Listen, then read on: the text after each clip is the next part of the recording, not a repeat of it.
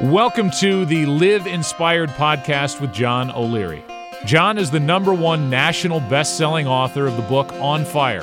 He's a world-class inspirational speaker, and he's the host of the Live Inspired Podcast.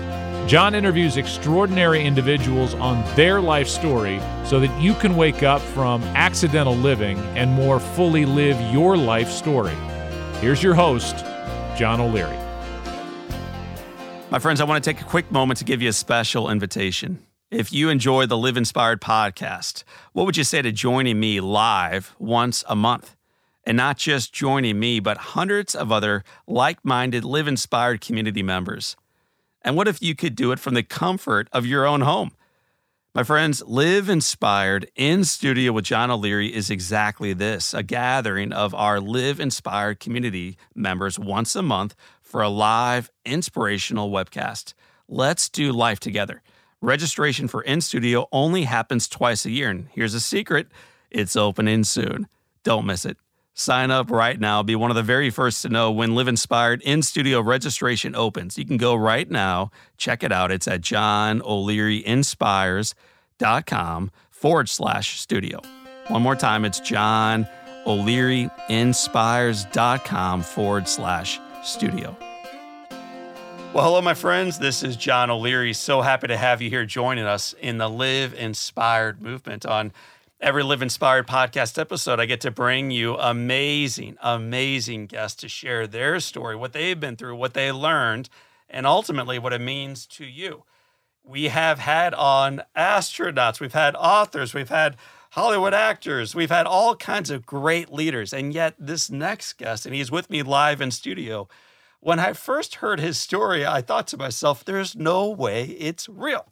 It's too crazy. It's been through too much, and it's too rough to have the persona, the smile, the joy that Andre Norman naturally exudes every day of his life. And yet it is this true story that he has come to Saint Louis to share with us today. So I invite you right now, podcast friends and followers, to buckle up. Keep that seatbelt on tight for this one. Open up your hearts, your minds, your eyes, your journals. Get that pen ready to roll, because I get to introduce you to a guy that I look up to, my friend, Andre Norman. Andre, welcome to Live Inspired with John O'Leary.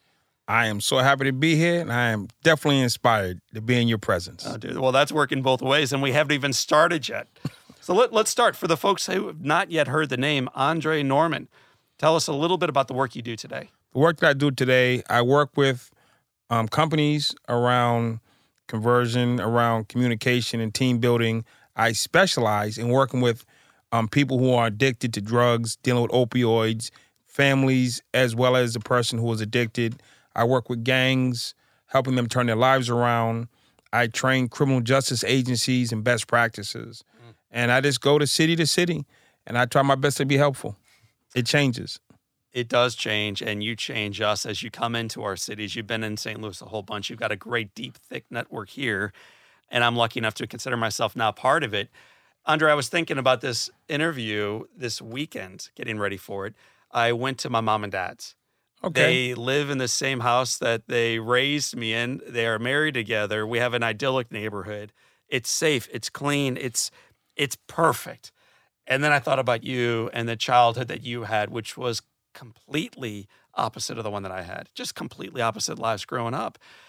Talk briefly for our listeners about what it was like for you as a kid. Um, growing up as a kid, it was classic. You've seen it in the movies. Dad beats up mom. Mom throw dads out the house. You got single mom, six kids living in the inner city. We call the hood. And you start struggling. And she's trying to keep the lights on. She's trying to keep food on the table. Um, she was a refused welfare, so she worked a couple jobs. And the kids raised the kids. And I was second youngest, so I didn't really understand everything. And it was just, it was tough. It was tough, definitely. And as we got older, we moved a few times, and we ended up in a neighborhood. I went to a new school. And when they tested me in the third grade, they found out I was illiterate. I hadn't learned anything. And luckily for me, a teacher, Miss Oliver, love you, wherever you are, she said, you're not a dummy. You just learn differently. And she took the time to teach me my learning style.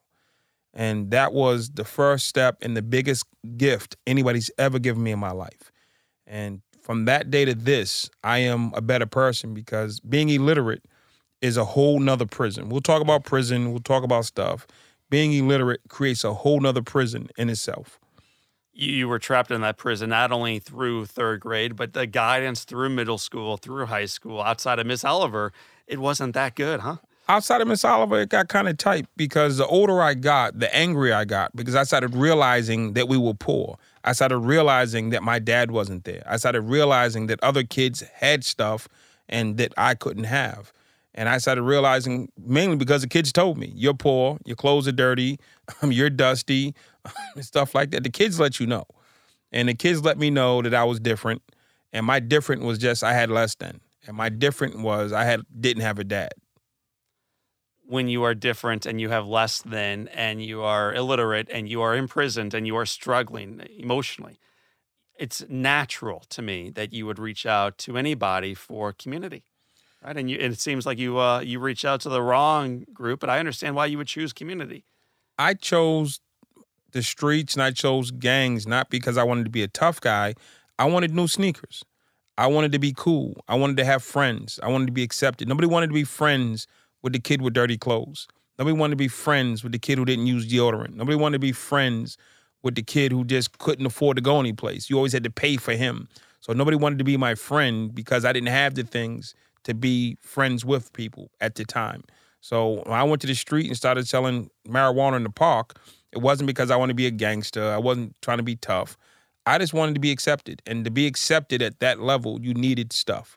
If you think you can go to middle school and get by with two pairs of pants, it's not going to happen.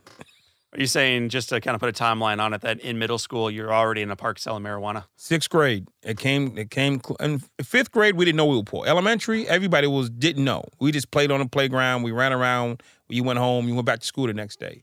Middle school, kids are now walking to school. Kids have designer clothes. Kids have boyfriends and girlfriends. There was none of that in middle, in elementary. And then they start letting you know who has what and who doesn't. And it became real apparent. In sixth grade, I found out we were poor. Never knew before then. Not long after sixth grade, you are a fourteen-year-old kid. One of the things that you did well, actually, was play the trumpet. Oh, Miss Ellis, my sixth grade teacher, we had band when I was in school. Everybody was in the band. And she gave me a trumpet because she thought I couldn't break it or lose it. It was only one movable piece, the mouthpiece. And since I spent my entire middle school on punishment, I don't know about you, my entire middle school, I was on punishment for something. So I'd be playing my trumpet as something to do. Then the true reason I got good was my sister'd be on the phone and I'd play my trumpet as loud as I could to annoy her. My brother'd be watching T V. I played my trumpet as loud as I could to annoy him. And I was like the annoying brother. Yes. And I used my trumpet to annoy people. And then and by, by chance, I got good at it. Right. You got good at it, but for some reason you stopped playing it. Why, why'd you give it up?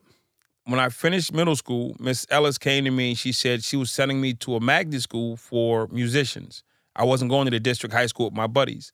And I argued it, but she said no. And she sent me to the magnet school.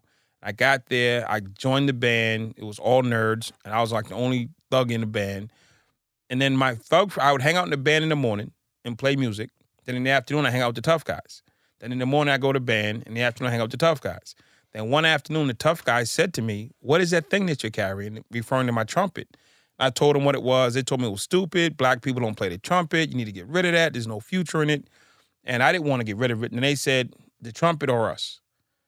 And my mom wasn't around. My dad wasn't around. I'm not really super close to my siblings. My favorite sister was off to college. And these, all I had was my friends. So I gave up my trumpet to be with them. Well, you go all in with them. You start making decisions that are going to influence the arc of your life.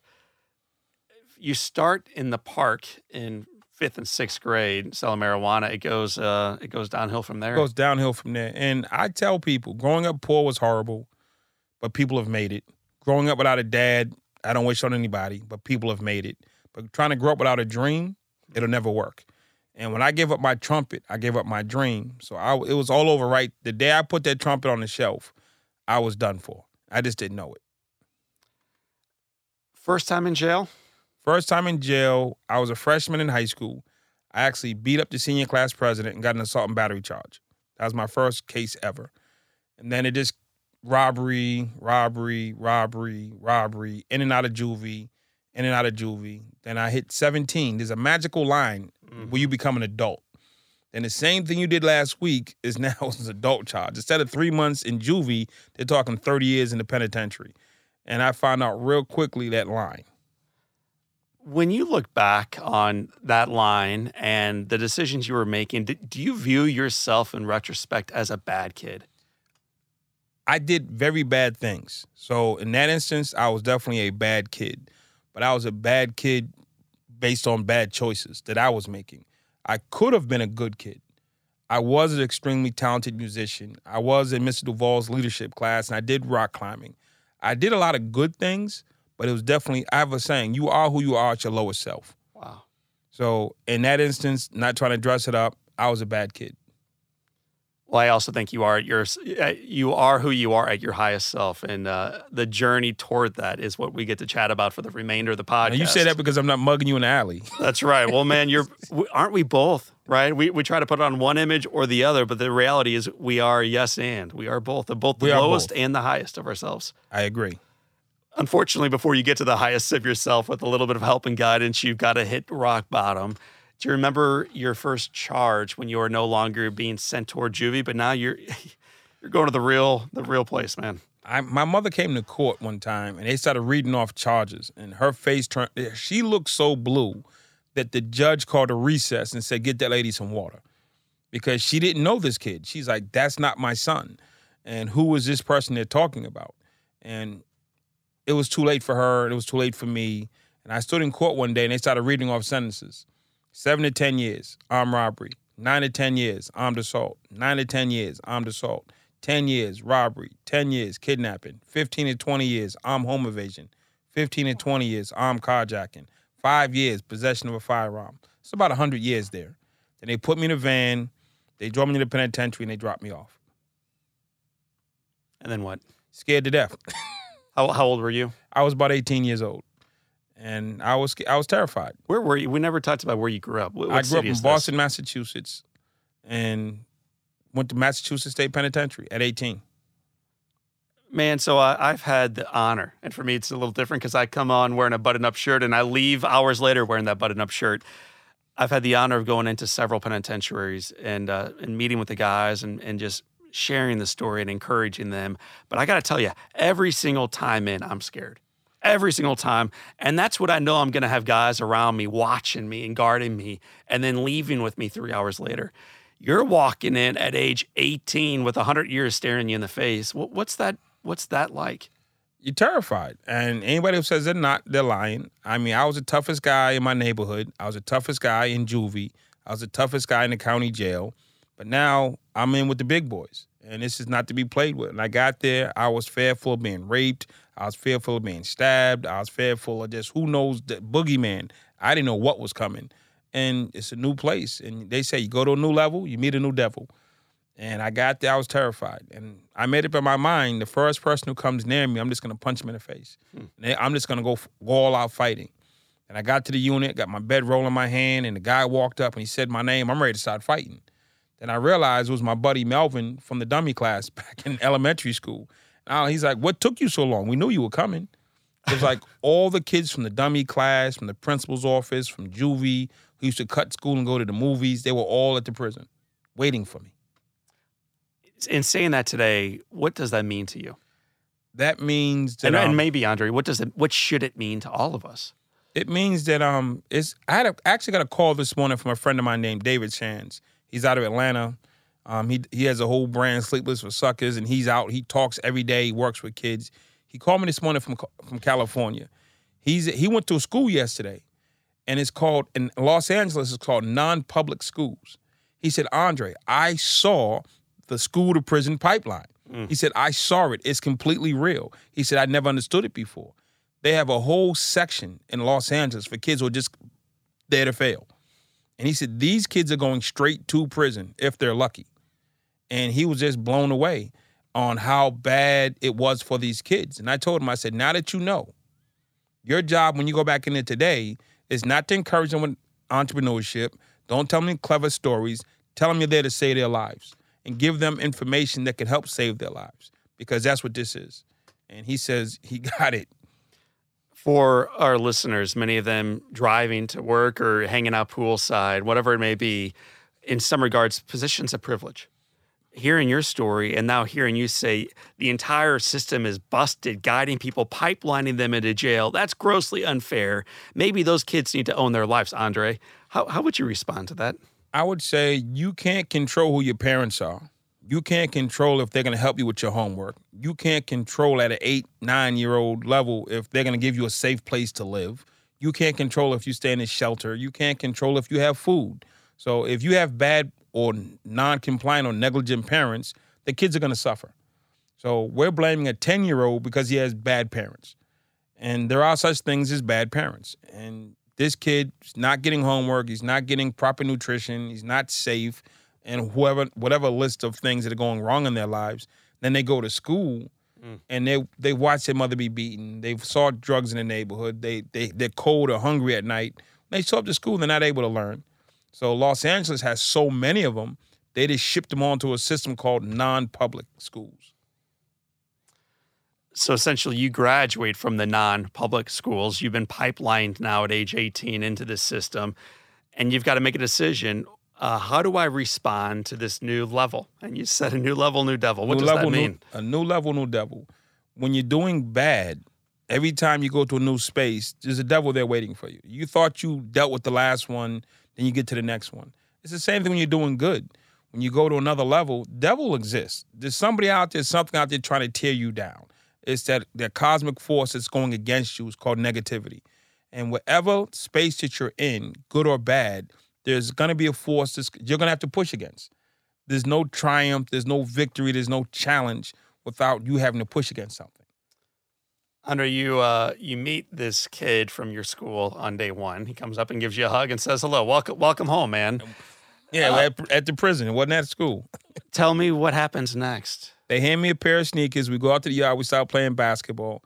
And when I first got to the prison, there was a nice case lady, caseworker, who sat me down and told me how I can go to school and how I can behave and how I can earn jail credits and how I can get a degree, how I can learn plumbing. And I was on sighted. I called my mom, like, Mom, they have a lot of great programs here. Yeah. And I got to the unit, and the guys rounded me up and said, listen, you said, Dre, you see them white guys over there? They're going to kill you because you're black. You see them Spanish guys over there? They're going to kill you because you're black. You see them black guys over there? They're going to kill you from the other because you're from the other side of town. So you can go. I said, but the, the lady said I can go to plumbing. The lady said I can go to school and get a degree. She said, is the lady going to help you when they come to rape you? Is the lady going to help you when they come to cut your throat? When they come to take your stuff? Where's that lady going to be? So you can hang with us or you can go with that lady. And so I threw her little pamphlet in the trash and I picked up a knife and got in line. You're describing this incredibly dark, dire nightmare. It's a nightmare. And I'm curious, are you... Um... Are you sharing the worst of the experience or no, man, this is the experience. And if you don't adapt to it, you die. If you don't adapt to die. Am I just Pollyanna thinking, man, there's always hope for civility?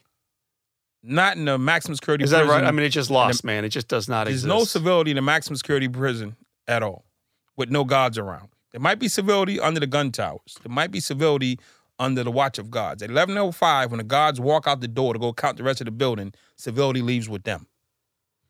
How has that truth influenced your experience, not only there, but even subsequently? I mean, for me, it would paint a very dark picture of the world and the people in it.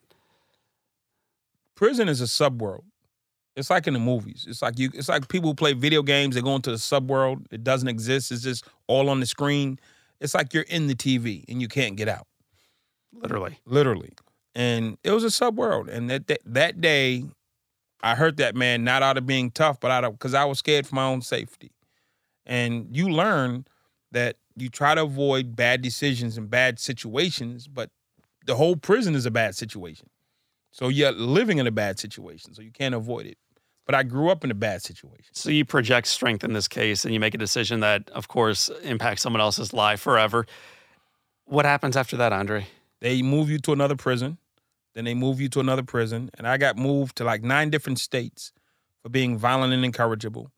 Then I find myself in segregation, locked in a basement for two and a half years for stabbing other prisoners. And while I was in that in that space, an epiphany happened. I saw I saw a light and I said, you know something? I don't want to die in jail. And I remember Miss Oliver. telling me that I was a good person. Mm. I remember Mister Bevilacqua, my sixth grade math teacher. I remember Mister McDonald, my sixth grade English teacher who I gave fits. Mister Solis, who was my guidance counselor in high school. And all the teachers who had ever spoke kind words to me. So if there's a teacher listening, mm. please speak kind words to your kids and never stop. And if you're a parent and you think your kids are just out of control and they're not listening, they might seem like they're not listening. Speak the kind words to them, because that day when I wanted to change my life, it was those kind words that I was able to hang on to. And it's like going into the wind with a shield. I've seen people try to turn their lives around in prison, but they had nothing to hold on to, and they got blown back into the pile.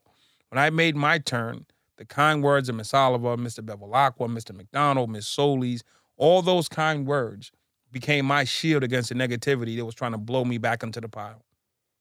How old are you when you make this pivot? twenty-four.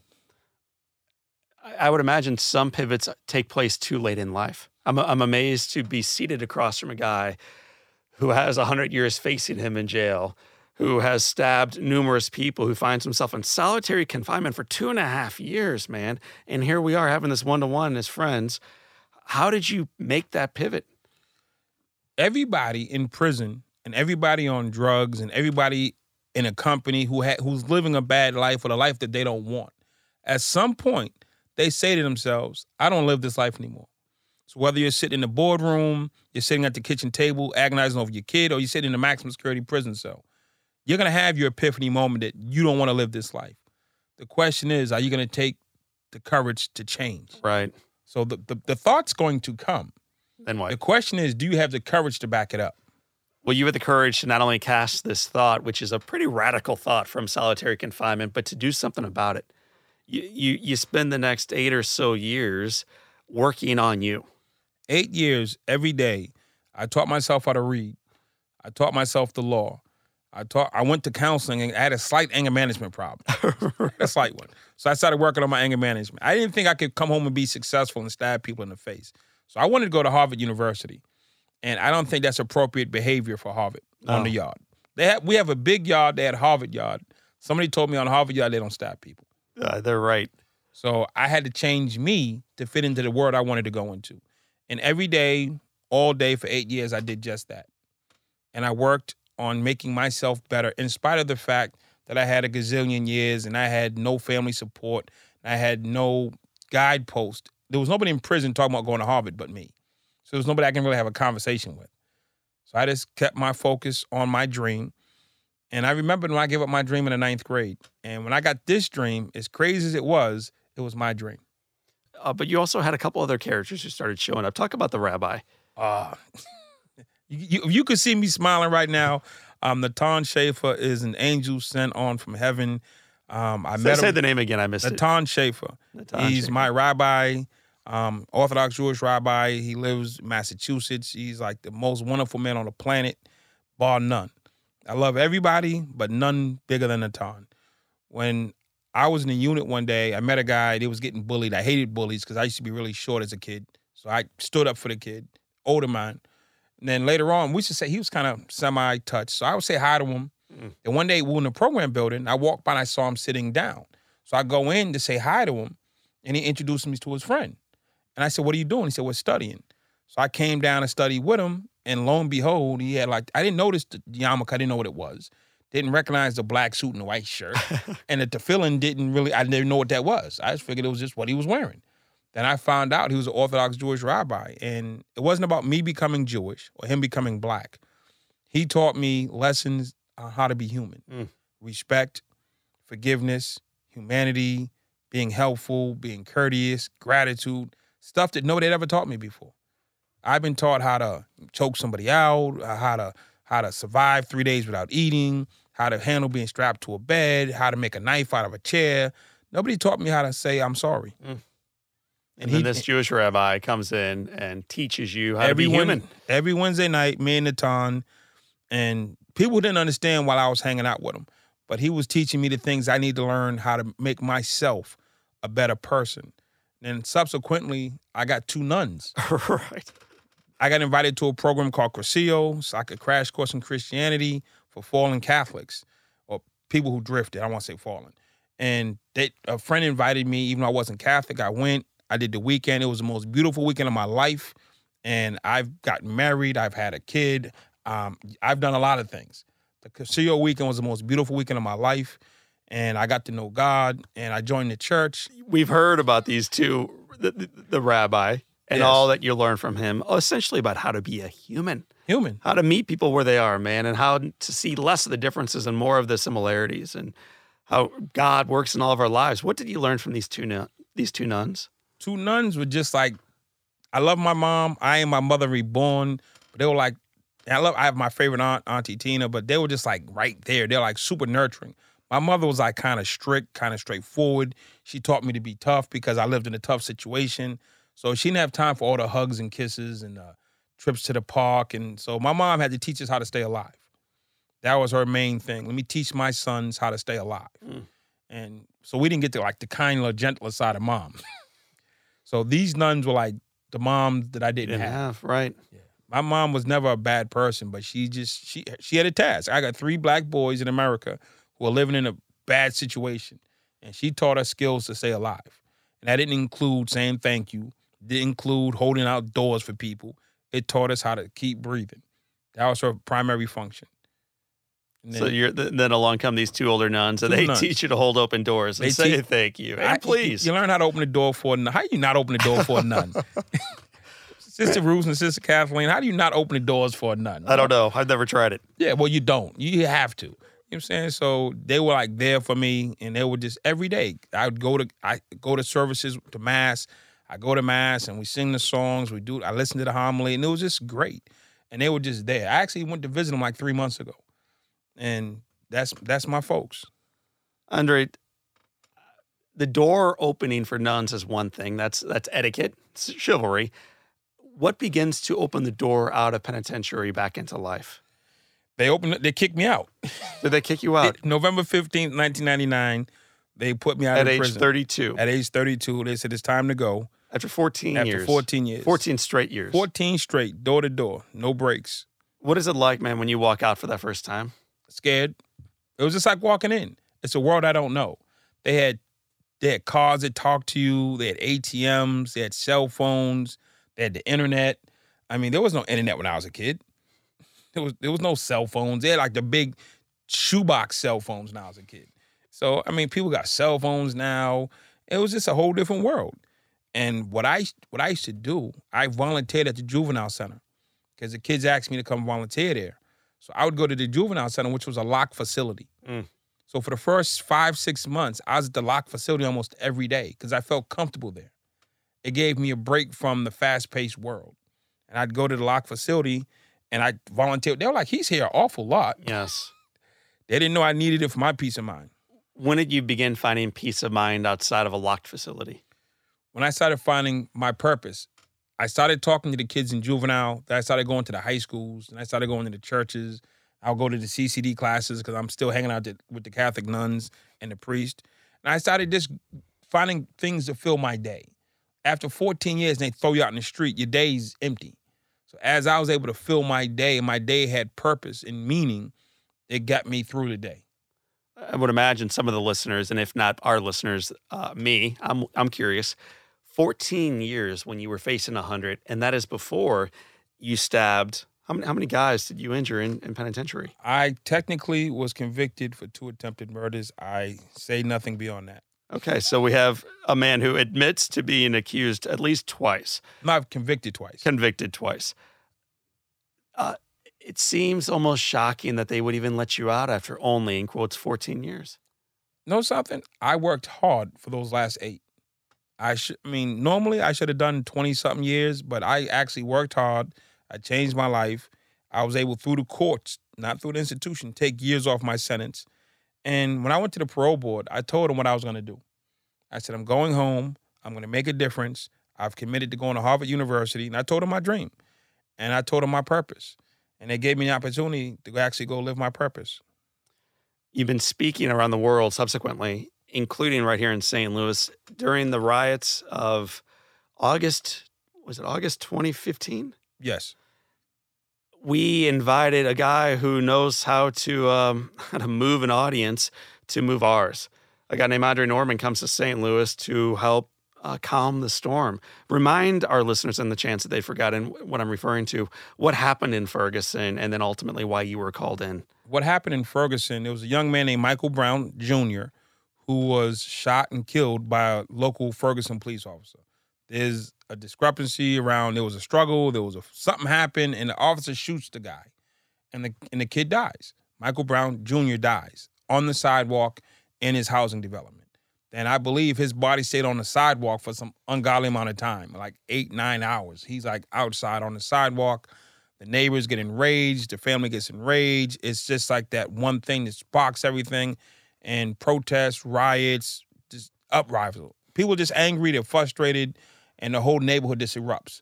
And almost for the next year, you have protests, you have riots, you have tear gas, you have police getting shot, you have all kinds of madness.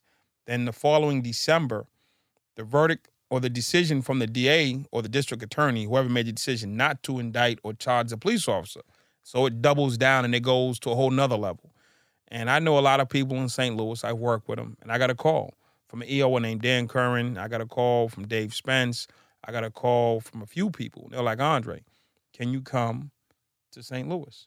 Because most people don't know Ferguson is like borderline. It's Saint Louis. It's Saint Louis. I had been to Ferguson twenty times, didn't know it. No, right. It's just like you cross a line, it's like cross the street, you're in Ferguson, cross the street, you're in Jennings, cross the street, you're in back in Saint Louis.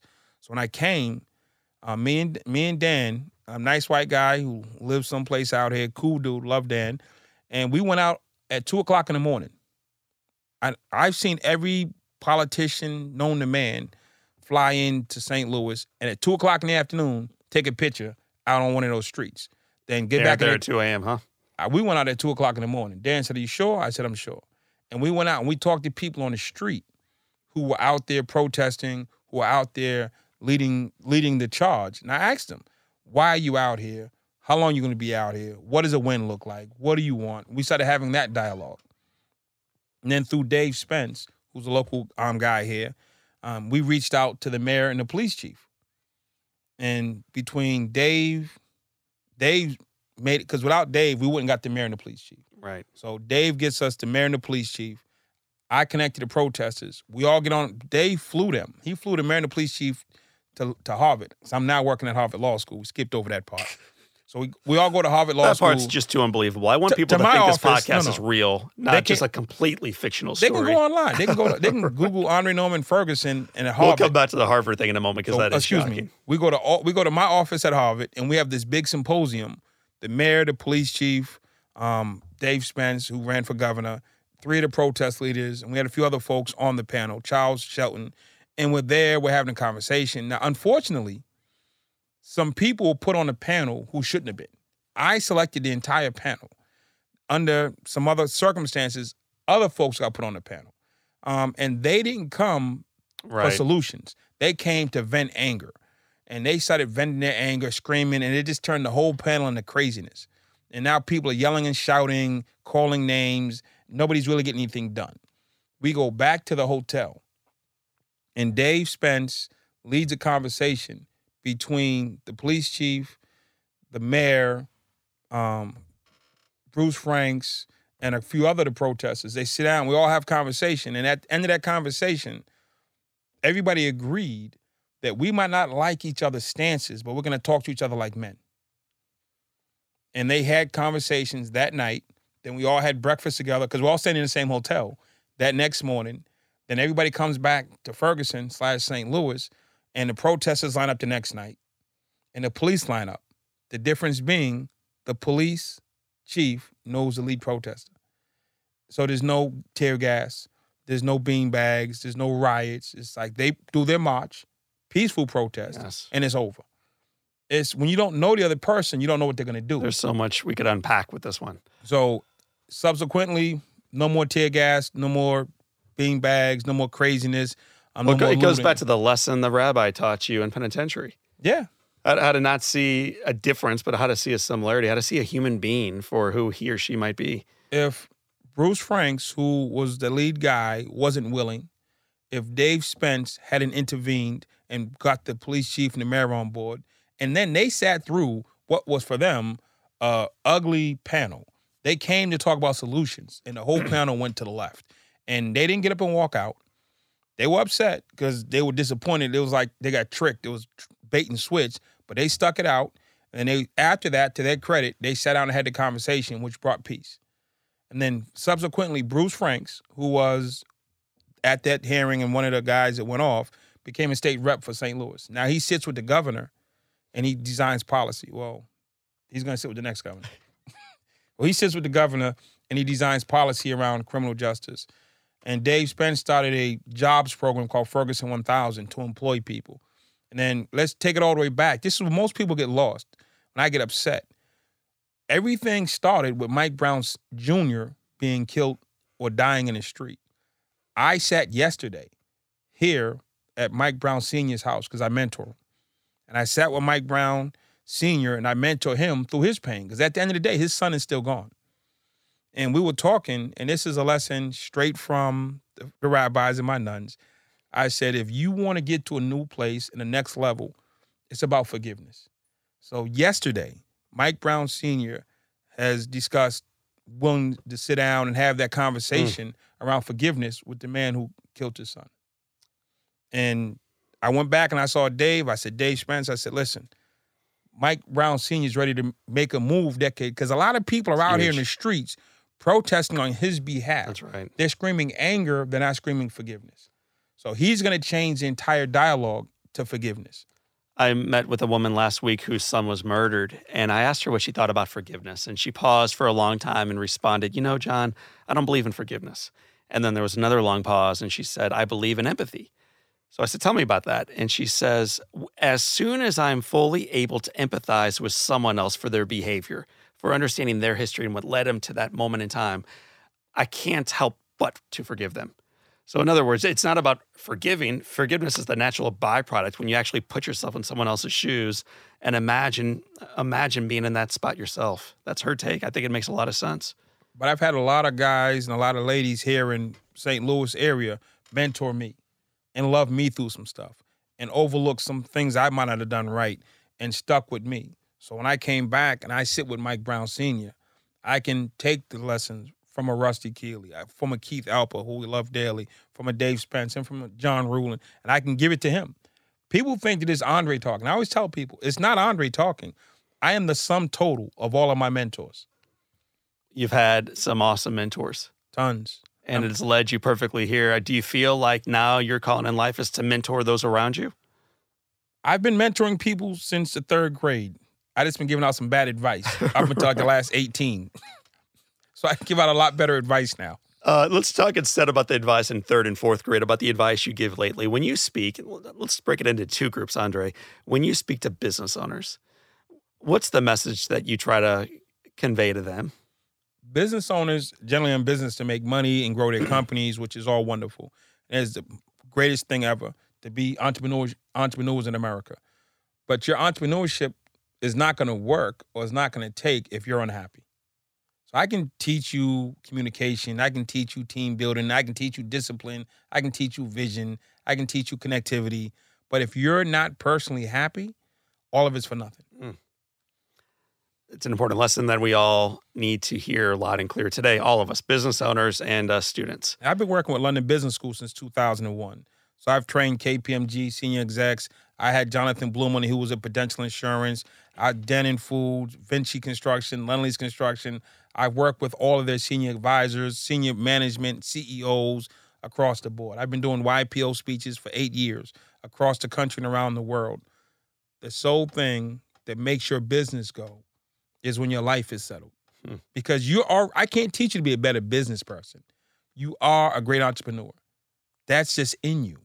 Now, the thing that's blocking you is what's blocking your entrepreneurship skills. So I say the same thing I say to a fifteen-year-old Andre, don't speak to my potential, speak to my pain. Mm. To these business owners, I don't speak to their potential, I speak to their pain. I had an executive, the first time London Business School brought me out, they threw me in a room with Deutsche Bank. It was like forty execs. I was like, okay, I do gang stuff and I do a lot of other stuff. I've never been in a room with a bunch of bankers before that run like a fifty billion dollars bank. I said, I asked, I said, what's the best thing I can do? Because this is my first presentation to this type of group. This is back in two thousand two. They said, don't talk to us in banking terms. We know banking. Tell us what you know and trust that we're smart enough to draw the lines. So for all those who are wondering, well, his life doesn't mirror my life, if you're smart enough to draw lines, we can get along. No doubt about it. When you speak to kids, whether they are uh, pipelining themselves toward penitentiary or kids who uh, have the fathers and the mothers who are the business owners, what, what is your message in general to children? It's the same, but from a different vantage point. When I talk to kids in bad schools and bad settings and parents who might be in prison or on drugs or just absent, being raised by their grandparents, I try to teach them how to ask for help. I didn't recognize my teachers were really there for me. I was so busy waiting for my dad to come save me that I wouldn't accept help from anybody else. Mm. I wanted my mom to be the one to take me to the park, so I wouldn't accept something from somebody else. Not that they were bad people. Psychologically, I just wanted my dad to be my hero. Right. And when you come and the next person comes, I wouldn't receive the help. So I passed up so much good help because of my psychological trauma of wanting it to be my dad. So I have to tell these kids, don't wait on somebody who might not be coming. There are people here right now in your life willing to help you. They're called teachers. They have committed their lives and probably got a garage full of stuff just for you that they paid out their own pocket to help your life be better. Listen up. And for the kids, in the, we call them bubble kids. For the bubble kids, it's just because your parents are wealthy and you have a big house and you have stuff, don't let people shame you into feeling bad because you have.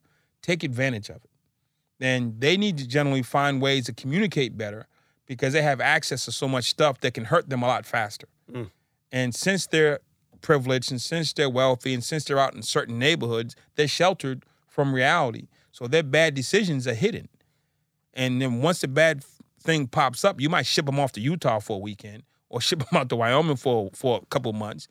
But there are very few people in the suburbs who have that outreach skill ability, so they send them to a doctor who over-medicates them in most instances.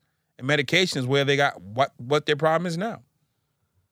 So I tell the kids in the suburbs, please don't be the one who wraps himself around a telephone pole. And they're trying to take on the mindset of we can't snitch on our friends and all this other wonderful stuff. You're not snitching on anybody. I don't advocate that at any time. But communicating with your parents, helping your friends stay alive is definitely important. So I talk to them about being grateful, communicating. And I always tell them, they say, what should we do? We want to help people. I tell them, finish your high school diploma. Right. Go get your college degree.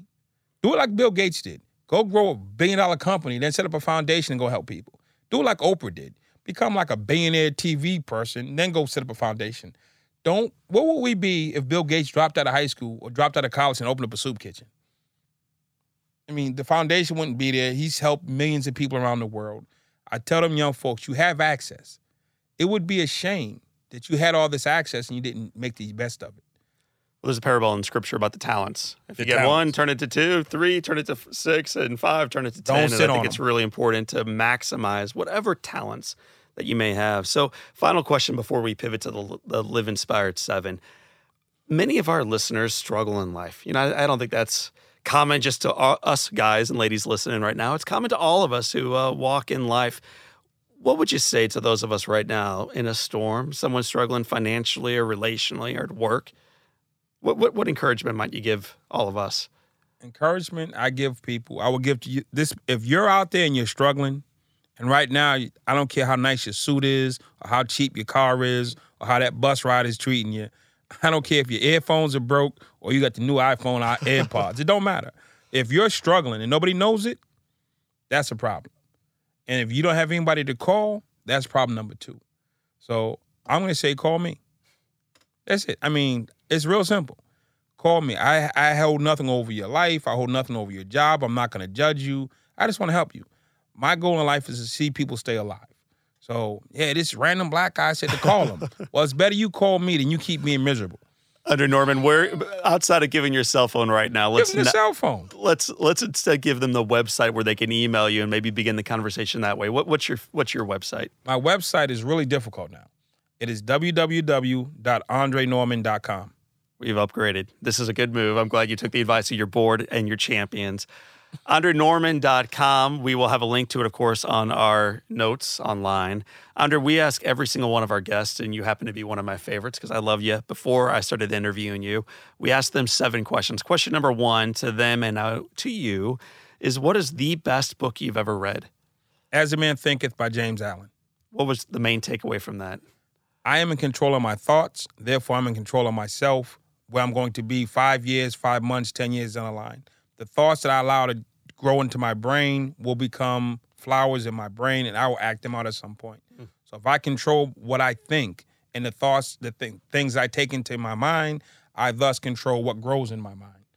So I am really super, super vigilant about not listening to dumb stuff, reality T V, and people who just want to ramble on about nothing. I will cut you off in two point three seconds, because I know when you put that crazy thought in my head and I get it in there, it's going to come out. Weeds. It's going to sprout weeds, and I don't want it in my head. I've already lived in the weeds. I'm good. Under Norman, what is one positive characteristic, one trait that you possessed when you were a little boy that you wish you possessed more so today? So not the negative stuff, but what's one positive trait you had as a kid? I laugh way more. Yeah, but as a kid, you laughed a lot more? I mean, kind of, sort of. But I mean, I was just like, I love swimming, and I just like love being outside, and I love traveling. So, I mean, I used to ride the buses after school. I go down to the bottom of the hill, and for a dime, you could get on the bus. I rode all the bus lines, all the train lines, all the monorail. I rode everything they had to, that was down there for a dime. I was, I was like, listen. But one thing I had is just my sense of adventure. That's awesome. If your home caught fire, and all living things and individuals are out, and you have an opportunity to run in and grab one item, just one thing, what would you grab? I have right now, it, it, it'd be a tough call. This is, I'm gonna, I'm gonna, you got I, two I, hands, I, man. I'll let you grab two. Okay, thank you. Because I'm, I'm stick. I would have gave you the one. I hear you. I'll give you the one. I get it too. I, the rabbi's wife, I loved um, Psalms, and so she she brought me a a Hebrew, a Hebrew psalm book. And she gave it to me back in ninety-six. And she autographed it, and she gave it to me, a gift from her to me. And I have that psalm book in my house. And initially, then the second thing it would be, when I did my Cursillo, my most beautiful weekend ever, they gave me like a beginner Bible, a New Testament Bible. And I had everybody who was at that retreat sign my Bible. And I'm going around the room like, hey, John, sign my Bible. Hey, priest. And they're like, you can't do that. I'm like, shut up. I got gangster on them. I had everybody sign my Bible. And I still have that Bible. And by the way, everybody else started getting their Bible signed. But I got everybody at that retreat signed my Bible. And I have the Bible and the hymn book sit on a shelf in my bedroom right now. That's awesome. And man, if you could sit on a bench overlooking a beach on a gorgeous day and have a long conversation with anybody living or dead, who would you want to be seated on that bench next to? My grandfather. Did you meet him? Never got a chance to meet him. What's the first question you would ask Grandpa? Um, is he happy? Because a few months ago, I got a call from a sheriff in Petersburg, Virginia, asked me if I would come help their city. And they wanted to know my fees, how much I cost, and all the rest of that. And they couldn't afford my fees. I said, I'll come if you do one thing. She said, what? I said, you call my father. She said, call your father. I said, you call my father and I'll come. And she called him, and I went. My father was born in Petersburg, Virginia. My grandfather was born in Petersburg, Virginia, like nineteen oh five. And they grew up there. And they moved out of the South because it was a bad place for um, blacks at the time. But that's where they were born and raised. So I said, if you call my dad, I'll come.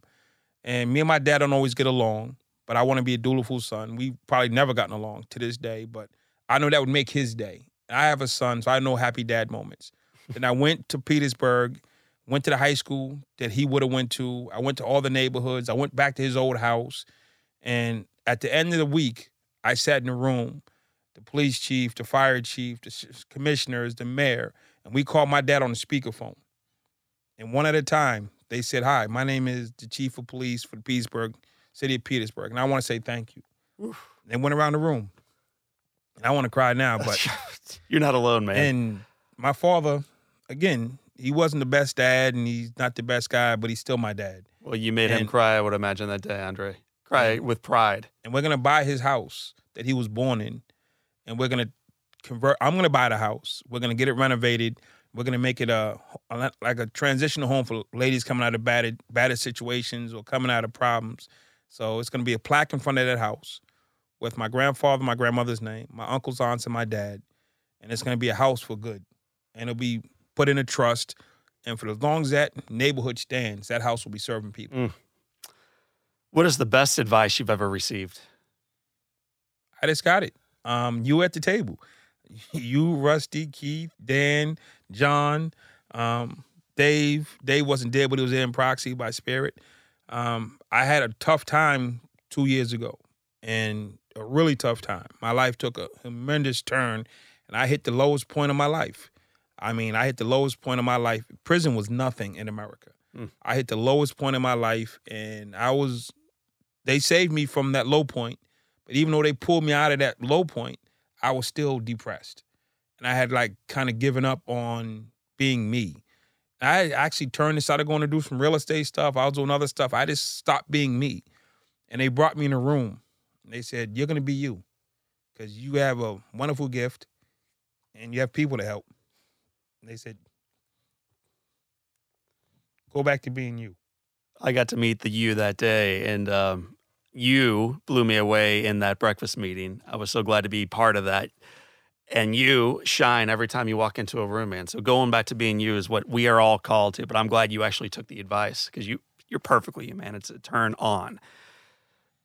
Here we go. Three final questions, and you've made it through the gauntlet. Okay. And then we uh, and then we we break bread together. Yes, I'm glad we're not on film because y'all can't be seeing. No, we, I can't, I, right oh, over man. there, man. Okay, you, you don't have clear focus. That's not an iPhone. That is that is an iPhone. It's gonna shine. I'm gonna zoom in and get those tears on on film.